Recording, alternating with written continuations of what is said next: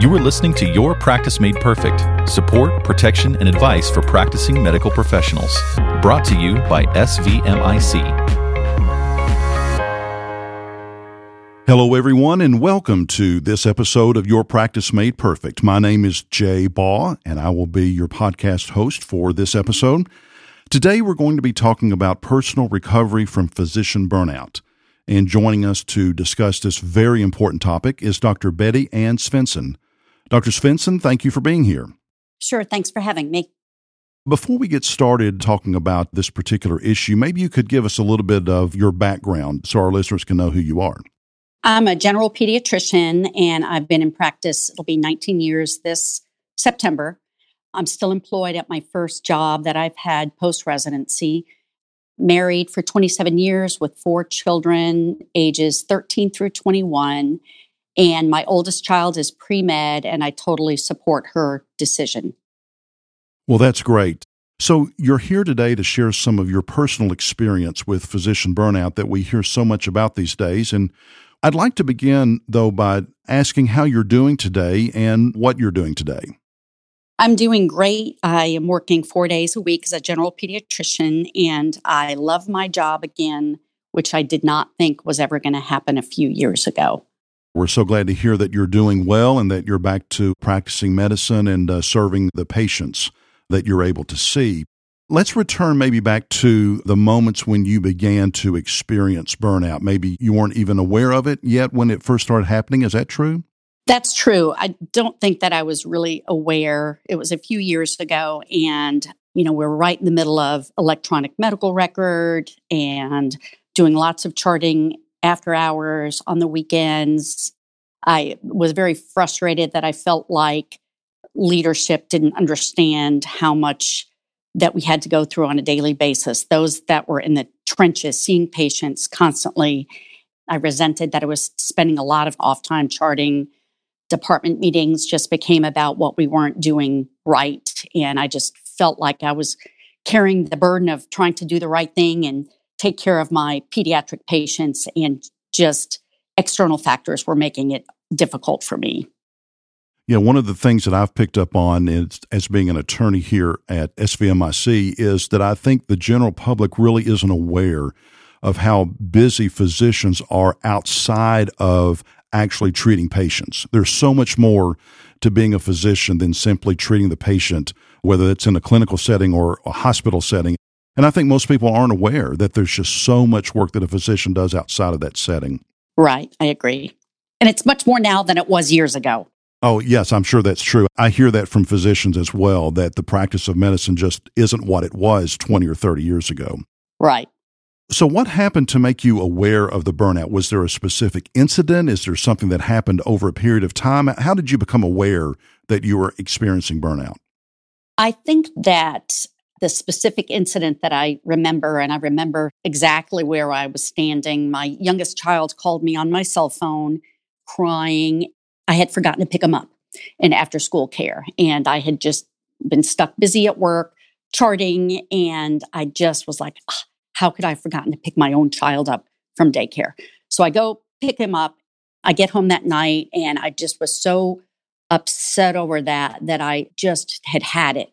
And I Googled picking up and moving to Belize. I really thought I'm just going to pick up my whole life, take my whole family, and move out of this country. And of course, that was just a pipe dream. And I got over that quickly. Then I started Googling physician burnout. One of the first websites that popped up was the Happy MD. I stayed up all night reading this website, and there was a section on disruptive physicians. In my mind, I was thinking, oh, those are the surgeons. You know, we're general pediatricians, we're happy kind of people. Right. And then I realized I was that disruptive physician. I had become the cynical, venting, foot stomping physician. On Doctor's Day several years ago, our staff had made a little chalkboard and had painted words, descriptions of us as doctors, and mine said, you know, ambition, sassy, confident leader. And I remember looking at that the next day at work and going, I don't even remember who that person was anymore. And that's when I realized I have got to get a handle on what's going on because I just really started dreading going to work every single day. So, to sum it up, it was forgetting to pick up one of my own children because I was busy caring for other people's children that made me feel horrible as a mother. Well, it's interesting how we can find ourselves as parents learning so much from our children. I'm glad to know that you were able to learn something positive from that experience and to be able to turn it hopefully into something positive for the people who are listening today. So, in the midst of your burnout, how did you handle your day to day job responsibilities and how did this affect your personal life as well? I think that I thought I was handling things great, not realizing that my staff was walking on eggshells around me you know, I would walk in and immediately look at my schedule, see things that were incorrect in my schedule, computer didn't work, patient to patient. All I wanted to do was get through the day. I just wanted to get to five o'clock and get through the day. I totally lost my compassion and empathy with patients. Looking back, I see it now, but I remember just not feeling like a good listener to parents. I just felt like, you know, if they're complaining about their toddler and I'm thinking, well, I'm having problems with my teenager. Just wait till you get to that point. I didn't say it, but that's how I felt. The majority of my schedule as a general pediatrician is well child checks. I've been in practice almost 20 years, packed schedule. And so daily I would hear patients say, We can never get to see you. Oh, we had to see somebody else. And it just made me feel bad that I couldn't see my patients. And then I would work hard to work patients in, and then it just kind of snowballed. I felt like I was becoming inefficient because I was focusing on the not important things in my job. Personal life, oh my gosh, my husband is an oceanographer, lots of travel. And of course, this is the time when appliances went out and kids were sick. And I was so resentful that he was able to travel to tropical places and I'm just trying to keep my kids alive and go through the regular day to day stuff as a mother. Right. Yeah, that makes sense. Let's expand that just a little bit more and talk about your support system, you know, family and friends. We all have a support system that we need for whatever profession that we're in. And how would you say that your burnout may have affected them? And were they even aware that you were going through burnout? I don't think that they were aware. I think they just thought that I had become very passionate about what I was doing. And so I didn't feel like I had support because I didn't think there was a problem. My spouse, who is not a physician, I was often telling him, You don't understand. Your job can't kill somebody if you make a mistake, which was not very nice thing to say. My children just got used to me coming home from work, going straight to my room and charting with my dog. And I kind of let them fend for themselves for dinner because I had to get that charting done. And again, with coworkers, I think that they all, you know, my physician colleagues had sensed something different with me. And I've been in practice with these people for 20 years, but I think they were afraid to say something. And I probably at that time would have denied that there was an issue. And so it wasn't until I started saying, I'm having a hard time that I realized the support system had always been there, but it's a fine line between asking for help and people just volunteering to help. So, what do you think the turning point was that allowed you to make positive changes towards being in the better place that you're now in? I think for me, attending a retreat in Seattle a couple of years ago, Dike Drummond's quadruple aim physician leadership retreat, I was the biggest skeptic there when we started, but I think I was meeting with like minded physicians that were normal people going through the same things I was, as well as meeting with leadership and understanding kind of what their point of view was. And I got a lot of tools from that retreat that I could take to my personal life and take back to my job and try to make changes within myself and my reaction to things because there's no way I'm going to make huge changes in medicine, but it was making little changes daily in my practice that made it all bearable for me. So I guess you're saying then that the way that you finally recovered from burnout was not just one big change that you implemented and one specific moment, but it was small changes that you've made over the course of a period of time. Yeah. And it's funny because I think recovery is not the right word because it makes it seem like a disease. I feel like I totally destroyed burnout. I took burnout head on and made changes positively, did a lot of self coaching, and it seemed selfish, but I realized that the change had to come from me first. And so that's where I did a lot of my work and looking at my schedules and seeing what it was in my day that I could change to help my work life balance and me just like my job better when I was there.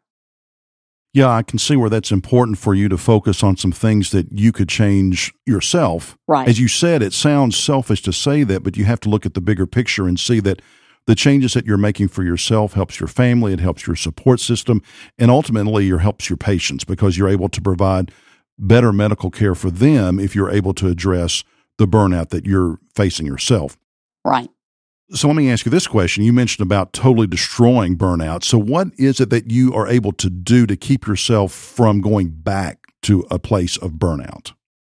I am grateful every day that I have a job where I get to do what I love to do. Pediatrics is the best profession ever. And I have great coworkers that have become friends and family. And so I just become appreciative of that. And I think for us as physicians with our busy days, we kind of lost that connection with the other doctors in my practice because we were all just trying to get the job done. And I actually converted one of my exam rooms into an office and one of my coworkers shares it with me now and it's kind of our retreat where we can get in and close the door if we need to. I try to not work through lunch anymore. We've got a beautiful healing garden that even in Texas, when it's pretty hot, it's nice to go sit outside by myself, even for five minutes, just to get out of the office. Another thing that I do is I take vacation. I used to not take a lot of vacation time because I worried about the impact it would have on other doctors in my practice. What were they going to do with my patients? And I don't really know where that started from. I think years ago when we went from salary to RVU based, it kind of got hammered into us that vacation day was a day without pay. And we just kind of stopped taking vacations.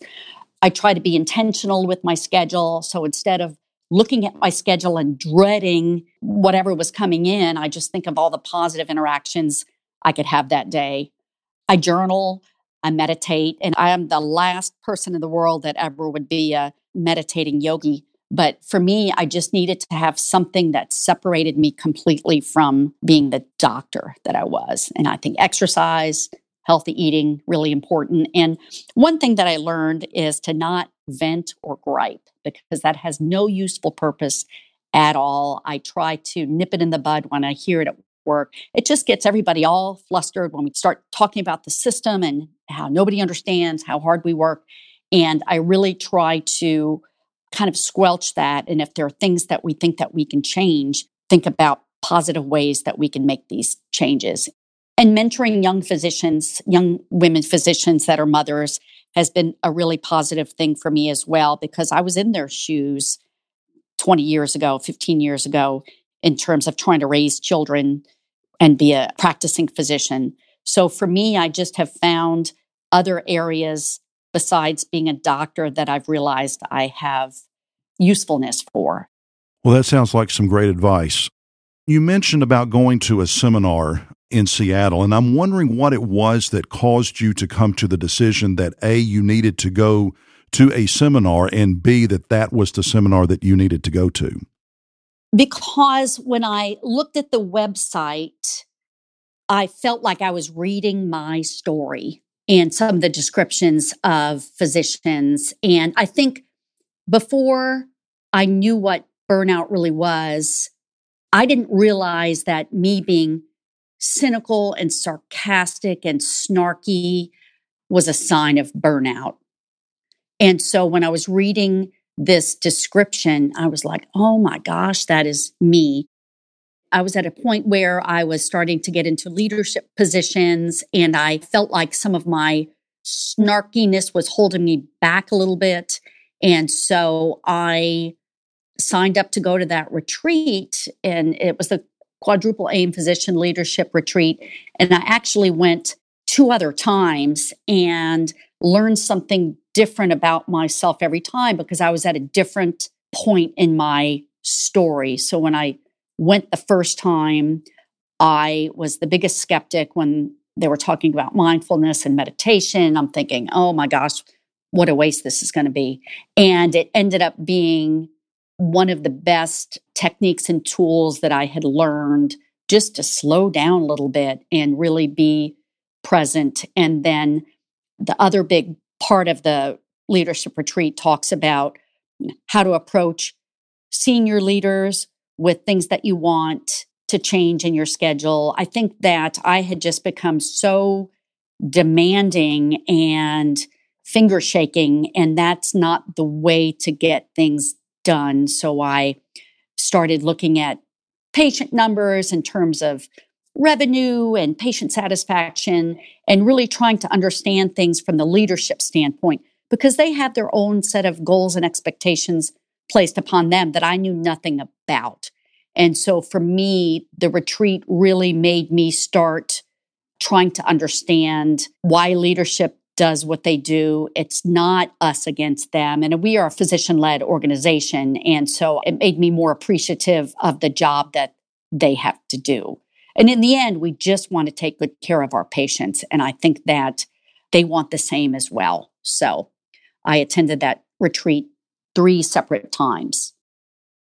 Let me ask you this one last question because my guess is we may have some listeners to this podcast who are currently experiencing signs or symptoms of burnout. They may even be in the thick of burnout right now. So, what is some advice that you would give to our listeners who may be going through this right now?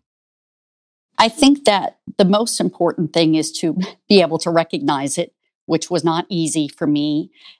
I didn't recognize it till later in the game. And I think if you start not attending staff meetings, not answering engagement surveys, I think being non involved is a sign that maybe you need to consider it. I think if you have colleagues that may have noticed a change in you and bring it up, don't be defensive, really try to hear them out. So I think recognizing it and also listening to your spouse and your kids if they are telling you you're way stressed out. I think for me, really, my whole identity was wrapped up in being the best doctor, the best mother that I could. I just felt spread out too thin, and I felt like everything that I touched had suffered. So, really trying to figure out what it is within myself that was making the issue. You know, just taking everything so personally. I didn't feel like the best mother. I didn't feel like the best doctor a few other tips and things that I've tried that have helped is that I don't check my work email after hours or on the weekends. I figure if it's a big enough deal and somebody needs to get a hold of me, they can text me. Because I found that I was sleeping horribly. I'd wake up in the middle of the night and think about these emails that I was going to send. And I did sometimes and regretted those. So I just don't bring that home. I really try to close my charts during the day and not stay too late. I can't, I've got kids to pick up and I just hate to chart at home and take that time away from them. My inbox, I check only a few times a day at work, set times of the day. I found that I would kind of be obsessed about having my inbox empty and I was handling things multiple times instead of just taking care of it in the first place. So I found that I was doing things that were falling between the cracks, thinking that I was being so efficient and I wasn't. And nurses would often interrupt me in between patients. I would lose my train of thought. I just kind of told them, please try not to interrupt me as I'm walking from room to room unless it's really, really important. And so it was having to change the culture a little bit in the office because they knew I always would answer their questions. So that's why they always interrupted me. And it was just really hard for me to stay focused on each patient and what I was doing. And so it's really been a learning process for the entire staff and the other physicians that I've worked with have adopted some of the strategies that I've talked to them about. I've just am easy on myself with booking extra time in my schedule if I need it. If I can see that there's a patient that I really need more time with, then we'll play with the schedule so I don't feel rushed. I think for me, just the feeling that I was on a hamster wheel every single day and could never get off is what I really tried to work on controlling. And now I wake up in the morning, I go to work, I still see almost the same number of patients, but it just my attitude toward it has changed. And I think it's really reflected in the whole morale. I mean, I think I didn't realize how much my attitude affected the rest of the staff. And right now, when they see, you know, it's been a good day, they always laugh, going, mm, Dr. spence must be doing more burnout work on herself. A couple of years ago, I never would have thought I'd got to the point where I would really enjoy my job again. And it's fun every day. Well, Dr. Svensson, that is really great to hear. I'm glad to hear that you're now in a place in which you really enjoy your work. I know that makes you a better pediatrician for your patients. And so it's great to hear that you have recovered from the burnout, and that I think provides hope for any listeners that we have who may be dealing with a similar issue. And so, Dr. Svensson, we want to thank you for being with us today. Thank you. Thank you for listening to this episode of Your Practice Made Perfect with your host, Jay Baugh. Listen to more episodes, subscribe to the podcast, and find show notes at svmic.com slash podcast. The contents of this podcast are intended for informational purposes only and do not constitute legal advice. Policyholders are urged to consult with their personal attorney for legal advice, as specific legal requirements may vary from state to state and change over time.